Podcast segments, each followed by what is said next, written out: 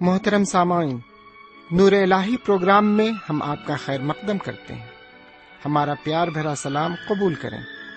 ہمیں امید ہے آپ خداون کریم کے فضل و کرم سے پوری طرح بخیر و آسودہ ہوں گے۔ ان دنوں ہم مقدس بائبل کے پرانے عہد نامے سے استشنا کی کتاب کا مطالعہ کر رہے ہیں۔ اس کتاب میں موسا کے معرفت بنی اسرائیل کو معاب میں دیے گئے کلام کو پیش کیا گیا ہے۔ جنگل میں لمبے عرصے تک بھٹکنے کے بعد کنان میں داخل ہونا، جنگل میں چالیس سال بھٹکنے کا ذکر خداون کے رہنمائی اور دس احکام و خدا کی وفاداری کا ذکر ملتا ہے۔ اس کتاب کا مرکز ہے، خدا اپنے چنے ہوئے لوگوں کو جن سے وہ محبت کرتا ہے، انہیں بچاتا ہے اور برکت دیتا ہے۔ اس لیے لوگوں کو یاد رکھنا اور اس سے محبت کرنا اور حکم ماننا ہے تاکہ ان کے پاس زندگی ہو۔ آئیے آج کے اس مطالعے میں ہم خدا کے کلام کے ساتھ روبرو ہوں اور اس کے فرما بردار بنے رہیں۔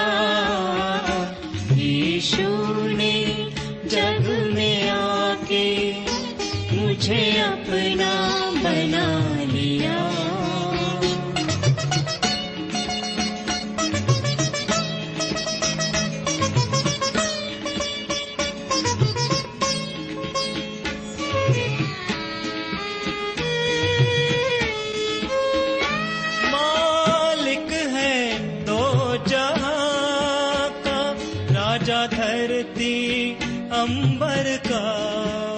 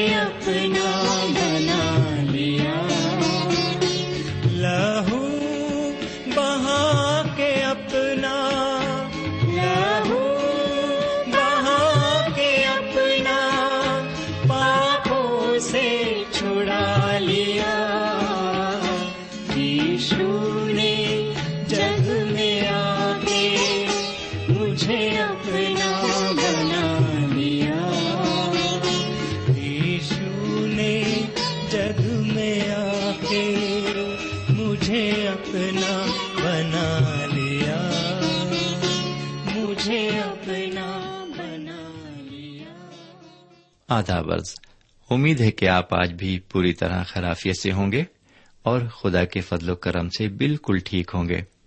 سامعین، میں بھی آپ کی دعاؤں کے عوض بالکل ٹھیک ہوں۔ آئیے، اب ہم مطالعے کی طرف راغب ہوں، کیونکہ آپ بڑی بے صبری سے آج کے مطالعے کا انتظار کر رہے ہوں گے۔ ہم آگے بڑھتے ہیں، لیکن ایک چھوٹی سی دعا کے بعد۔ خدا و تعالی سے دعا مانگیں۔ آئیے ہم دعا کریں۔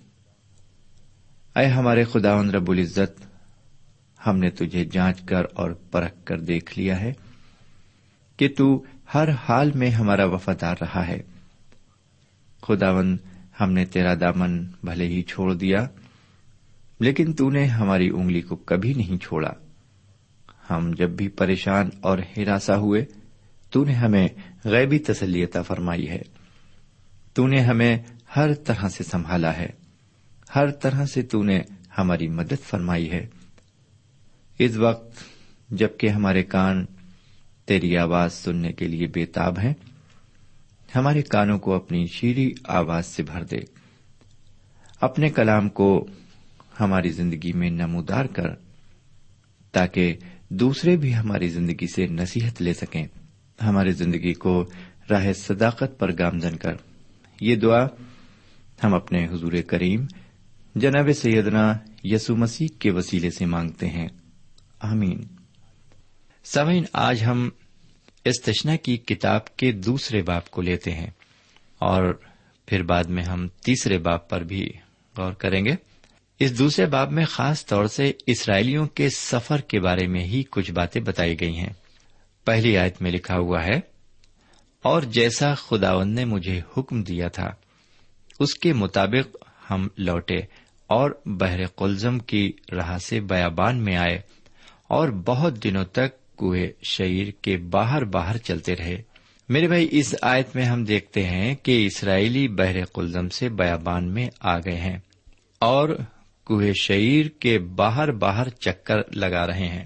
میرے بھائی، کوہ شعیر ایک مقام ہے جہاں پر حضرت یعقوب علیہ السلام کے بڑے بھائی اسو کا قبیلہ رہتا ہے۔ اور اسرائیلی اسی کوئے شعیر مقام کے چکر کاٹ رہے ہیں۔ سمن اگر ہم ان کے اس فیل پر گہرائی سے نظر کریں، تو ہمیں ایسا لگے گا کہ جیسے ان کے دماغ میں کچھ خلل ہو گیا ہے، یہ اپنے پاگل پن میں کوئے شعیر کا بار بار چکر کاٹ رہے ہیں۔ آگے تیسری آیت میں ہم پڑھتے ہیں کہ خدا و تعالیٰ انہیں چکر کاٹنے سے منع کر رہا ہے۔ لکھا ہے تم اس پہاڑ کے باہر باہر بہت چل چکے۔ شمال کی طرف مڑ جاؤ۔ میرے بھائی، ان اسرائیلیوں کو یہ نہیں معلوم تھا کہ وہ کدھر جائیں۔ اس لیے یہ لوگ شعر پہاڑ کے چکر پہ چکر کاٹ رہے تھے۔ آخر کار خدا ون تعالی مداخلت کرتا ہے اور فرماتا ہے کہ میں تمہارے اس چکر لگانے سے تنگ آ گیا ہوں۔ اب تم چکر پہ چکر کاٹنا بند کرو۔ میرے بھائی، ایسا لگتا ہے کہ آج وہ لوگ بھی جو اپنے آپ کو ایماندار مومنین کہتے ہیں، دنیا میں چکر کاٹ رہے ہیں۔ کیونکہ یہ لوگ زبان سے تو ضرور کہتے ہیں کہ ہم مومن ہیں، لیکن ان کے اعمال مومنوں کی طرح نہیں ہیں۔ بہت سے لوگوں کی یہ کیفیت ہے۔ میرے بھائی، صرف منہ سے اپنے آپ کو ایماندار کہہ دینا کوئی معنی نہیں رکھتا۔ سچا مومن وہی ہے جو مومنوں کے جیسے کام بھی کرے۔ دیکھیے سیدہ مسیح کے ایک شاگرد جن کا نام یعقوب تھا، اپنے خط میں کیا لکھتے ہیں؟ وہ ایمان کے ساتھ عمل کو بھی جوڑتے ہیں۔ وہ اپنے خط کے دوسرے باپ کی چودہویں آیت سے آگے فرماتے ہیں، اے میرے بھائیوں، اگر کوئی کہے کہ میں ایماندار ہوں مگر عمل نہ کرتا ہو تو کیا فائدہ؟ کیا ایسا ایمان اسے نجات دے سکتا ہے؟ اگر کوئی بھائی یا بہن ننگی ہو اور ان کو روزانہ روٹی کی کمی ہو اور تم میں سے کوئی ان سے کہے کہ سلامتی کے ساتھ جاؤ، گرم اور سیر رہو، مگر جو چیزیں تن کے لیے درکار ہیں وہ انہیں نہ دے تو کیا فائدہ؟ اسی طرح ایمان بھی، اگر اس کے ساتھ اعمال نہ ہو تو اپنی ذات سے مردہ ہے۔ اب دیکھیے سیدنا مسیح کے یہ شاگرد اپنے خط کے دوسرے باپ کی اٹھارہویں آیت میں کیا لکھتے ہیں؟ بلکہ کوئی کہہ سکتا ہے کہ تو تو ایماندار ہے اور میں عمل کرنے والا ہوں۔ تو اپنا ایمان بغیر اعمال کے تو مجھے دکھا۔ میں اپنا ایمان اعمال سے تجھے دکھاؤں گا۔ اب دیکھیے وہ آگے ایمانداروں کو جھڑکتے ہوئے کیا لکھتے ہیں؟ بیسویں آیت میں لکھا ہوا ہے، مگر اے نکم میں آدمی، کیا تو یہ بھی نہیں جانتا کہ ایمان بغیر اعمال کے بیکار ہے؟ آگے چھبیسویں آیت میں ساری باتوں کا خلاصہ یہ ہے کہ جیسے بدن بغیر روح کے مردہ ہے، ویسے ہی ایمان بھی بغیر اعمال کے مردہ ہے۔ سنا آپ نے میرے بھائی، ابھی کچھ ہی دنوں کی بات ہے کہ ایک شخص مجھ سے بحث کرنے لگے کہ ایمان کا اعمال سے کوئی تعلق نہیں ہے۔ اور نہ ہی اعمال سے انسان کی نجات ہے۔ اگر اعمال سے نجات ہوتی تو سیدنا مسیح کیوں قربان ہوتے؟ میں نے ان سے کہا، میرے بھائی، میں نے مانا کہ نجات ہمارے اعمال پر مشتمل نہیں ہے۔ لیکن اس کا مطلب یہ بھی نہیں ہے کہ ہم سیدنا مسیح کی قربانی پر ایمان لا کر گناہ کرتے رہیں۔ سامن یہ حضرت میری بات سمجھنے کے لیے بالکل تیار نہیں تھے۔ وہ کہنے لگے، ہم سیدنا مسیح پر اور ان کی قربانی پر مکمل ایمان رکھتے ہیں۔ بس اسی سے ہماری نجات ہے۔ ضروری نہیں ہے کہ ہم ان کی تعلیم پر چلیں اور اچھے کام کریں۔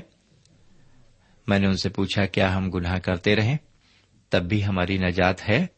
انہوں نے جواب دیا جی ہاں ہماری نجات صرف ایمان سے ہے۔ ہم چاہیں جتنے گناہ کریں، پھر بھی ہم نجات کے حقدار ہیں۔ کتنا غلط خیال ہے یہ۔ آج بہت سے لوگ شاید اسی مغالطے میں ہیں۔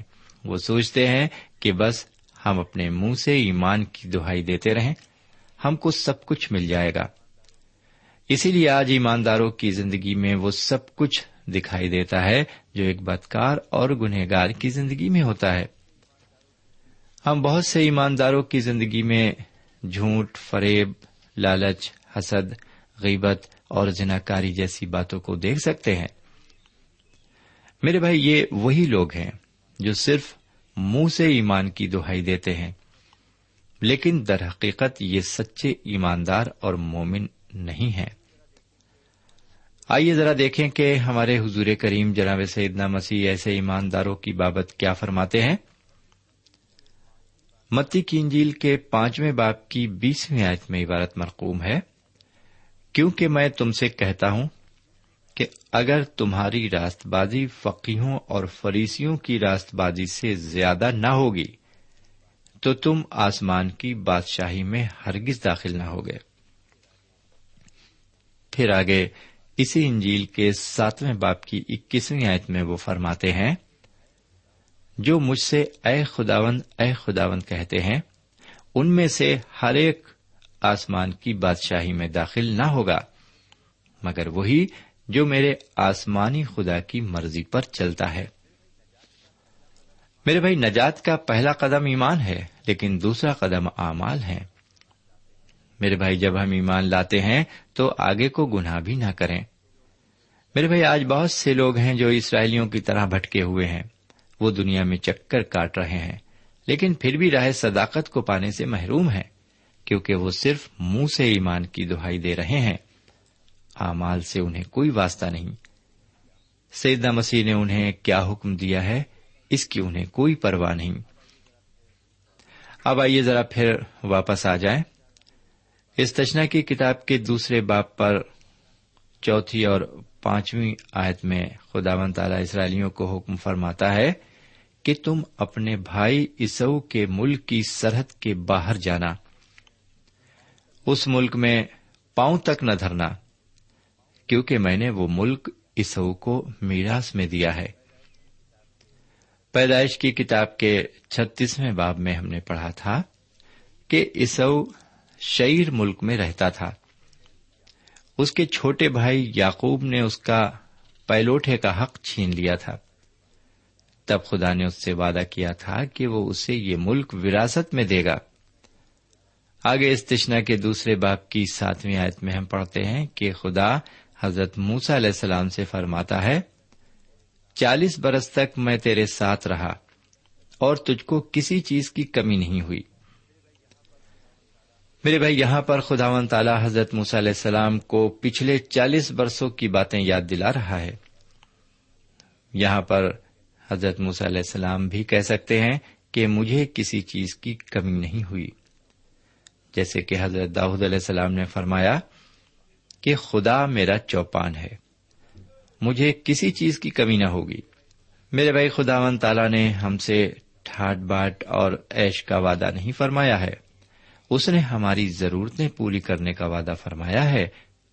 وہ آج بھی ہر انسان کی ضرورتیں پوری کرتا ہے۔ اب آئیے ذرا نویں آیت سے پچیسویں آیت تک ایک عبارت اور دیکھیں۔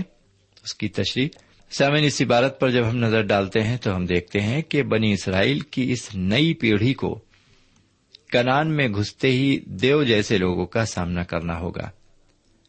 خدا ون تعالی ان کو ہمت بخشے گا کہ یہ ان کا مقابلہ کریں اور ان پر فتح پائیں۔ جس طرح عیسو نے ان پر فتح پائی اور ان کے ملک کو اپنے قبضے میں کر لیا۔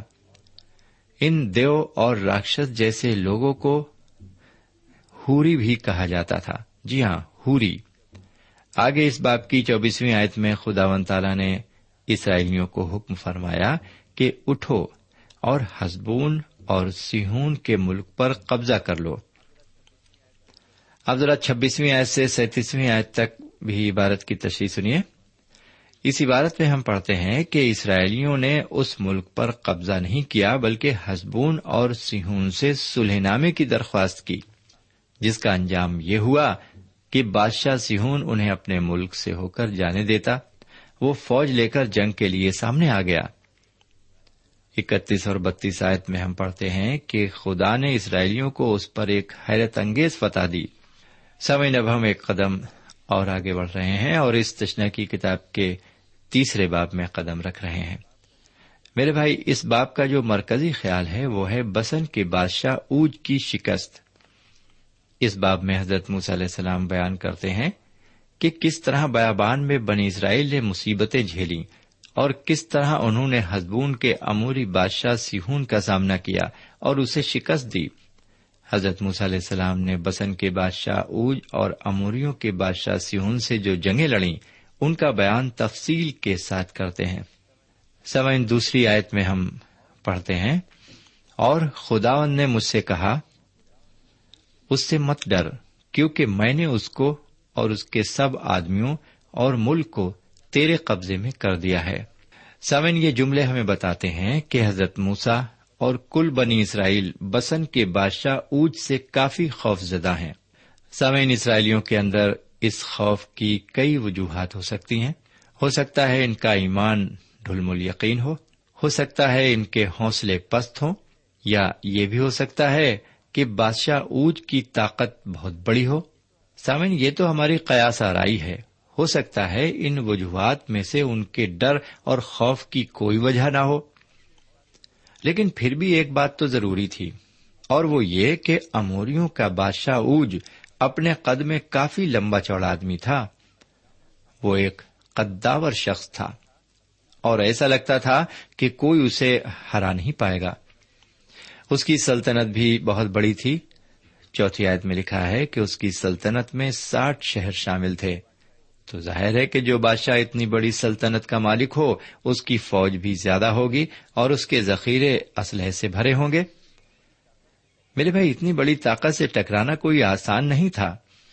اسرائیلیوں کا ڈرنا فطری بات تھی۔ پانچویں آیت میں ہم پڑھتے ہیں کہ اوج جس ملک کا بادشاہ تھا، اس ملک کے شہر بڑے فصیلدار تھے۔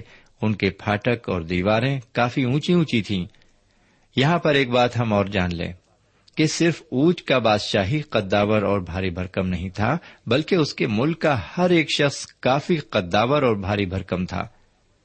لیکن حیرت انگیز بات یہ ہے کہ پھر بھی اسرائیلیوں نے ان دیو جیسے لوگوں کو پست کیا۔ انہیں بری طرح شکست کا منہ دیکھنا پڑا۔ اس کا مطلب یہ ہوا کہ خدا و تعالی پوری طرح ان کے ساتھ تھا۔ اسی لیے انہوں نے ان دیو جیسے لوگوں کو ہرا دیا اور عہد کے ملک پر قبضہ کر لیا۔ سمن یہاں پر ہم نے دیکھا کہ اسرائیلیوں نے راکشس اور دیو جیسے لوگوں کو شکست دی۔ شروع میں تو یہ لوگ اسرائیلی ان قداور لوگوں کو دیکھ کر بہت گھبرا رہے تھے۔ وہ ان سے لڑنے کے لیے بالکل تیار نہیں تھے۔ لیکن جب خدا تعالیٰ نے ان سے یہ فرمایا کہ مت ڈرو، کیونکہ میں تمہارے ساتھ ہوں، تب سے ان لوگوں کے حوصلے کافی بلند ہو گئے۔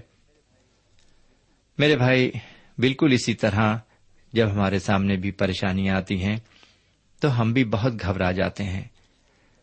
چھوٹی سے چھوٹی پریشانی بھی ہمیں پہاڑ جیسی معلوم ہوتی ہے اور ہم اس پریشانی سے لڑنے کے بجائے پہلے ہی اپنا حوصلہ کھو بیٹھتے ہیں اور ہمیں زندگی کے ہر شعبے میں اس طرح شکست کا منہ دیکھنا پڑتا ہے۔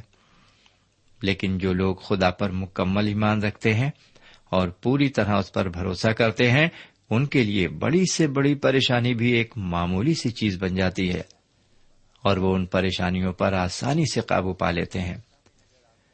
سامعین، اگر آپ کا بھی بھروسہ اور ایمان خدا تعالی پر ہے، تو آپ کے سامنے بھی چاہے پہاڑ جیسی پریشانیاں آئیں اور چاہے دیو جیسی پریشانیاں آئیں، آپ ان پر ضرور قابو پا لیں گے۔ سامعین، آئیے اب ذرا اوج بادشاہ کی لمبائی اور چوڑائی پر ایک نظر ڈالیں۔ گیارہویں آیت پر ذرا پھر غور کریں۔ ریفائم کی نسل میں سے فقط بسن کا بادشاہ اوج باقی رہا تھا۔ اس کا پلنگ لوہے کا بنا ہوا تھا اور وہ بنی امون کے شہر ربا میں موجود ہے اور آدمی کے ہاتھ کے ناپ کے مطابق نو ہاتھ لمبا اور چار ہاتھ چوڑا ہے۔ سامعین اوج بادشاہ اپنی قد و قامت میں بہت زیادہ تھا۔ اس آیت میں ابھی ہم نے تین باتیں پڑھی اس کا پلنگ لوہے کا بنا تھا، اس کی لمبائی نو ہاتھ اور چوڑائی چار ہاتھ تھی۔ میرے بھائی، اس کا پلنگ لوہے کا کیوں بنا تھا؟ ہم اس بات سے یہ اندازہ لگا سکتے ہیں کہ وہ کتنا بھاری بھرکم اور وزنی آدمی ہوگا کہ اسے اپنا پلنگ لوہے کا بنوانا پڑا۔ آگے ہم نے دیکھا کہ اس کے پلنگ کی لمبائی نو ہاتھ تھی اور چوڑائی چار ہاتھ تھی۔ سامعین، اگر آدمی کے ہاتھ کی بڑی انگلی سے کوہنی تک ناپا جائے تو اٹھارہ انچ یعنی ڈیڑھ فٹ لمبائی بنتی ہے۔ اس کا مطلب یہ ہوا کہ اس کا پلنگ ساڑھے تیرہ فٹ لمبا اور چھ فٹ چوڑا تھا۔ جبکہ ایک عام آدمی کا پلنگ چھ فٹ لمبا اور تین فٹ چوڑا ہوتا ہے۔ یعنی عام آدمیوں کے مقابلے اس کی لمبائی اور چوڑائی دگنی تھی۔ اور گیارہویں آیت کے مطابق یہ پلنگ اموریوں کے شہر ربا میں موجود بھی ہے۔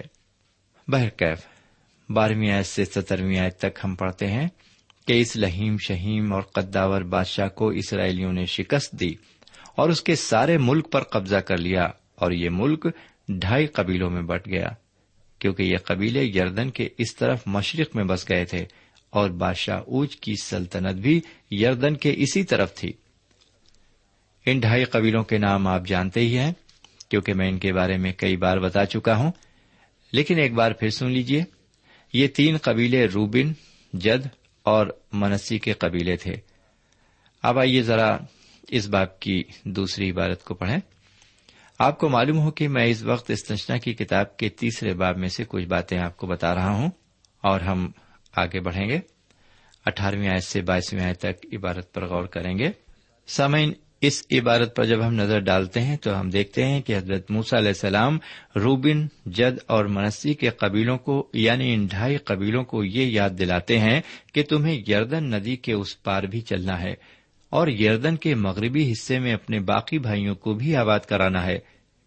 میرے بھائی، یہ ڈھائی قبیلے تو یردن ندی کے اسی طرف بس گئے ہیں، لیکن ابھی ساڑھے نو قبیلے باقی ہیں جنہیں یردن کے اس پار جانا ہے اور اپنی وراثت حاصل کرنا ہے۔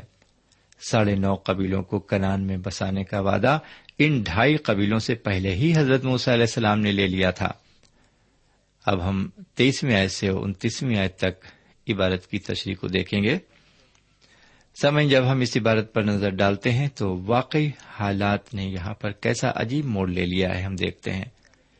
حضرت موسا علیہ السلام بڑی عارضی کے ساتھ خدا تعالی سے درخواست کر رہے ہیں۔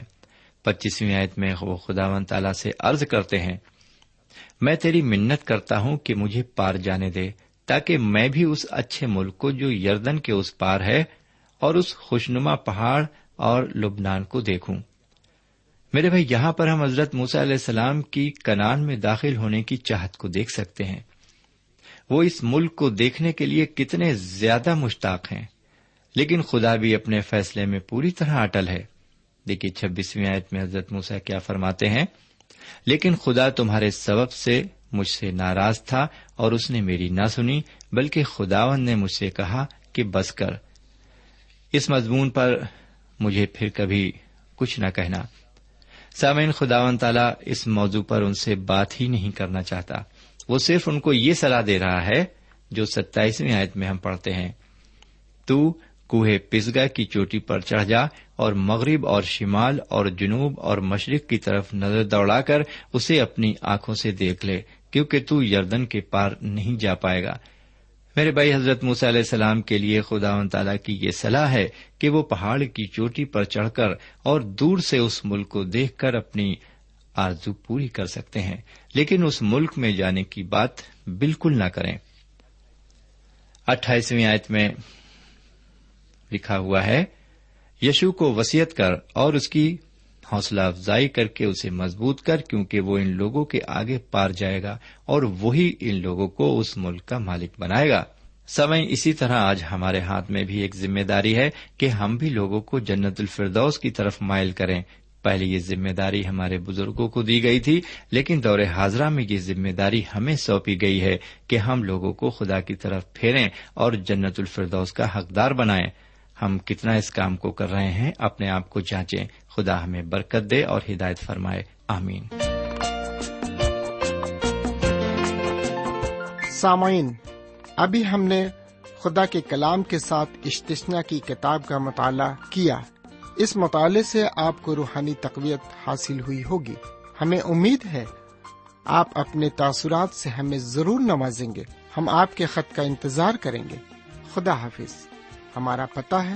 پروگرام نور ال post box number one five seven five Sialkot Pakistan. پتا ایک بار پھر سن لیں۔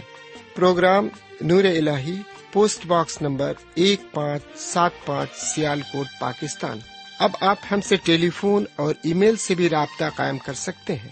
ہمارا ٹیلی فون نمبر ہے nine two three four four six four zero four five seven eight نو دو تین چار چار چھ چار صفر چار پانچ سات آٹھ ہمارا ای میل پتا ہے N A E M three nine four nine eight hotmail dot com N A E M three nine four nine eight hotmail dot com ہمارے پروگرام کا وقت اب یہیں پر ختم ہوتا ہے اگلے پروگرام میں پھر ملیں گے۔ تب تک کے لیے اجازت چاہتے ہیں۔ خدا حافظ۔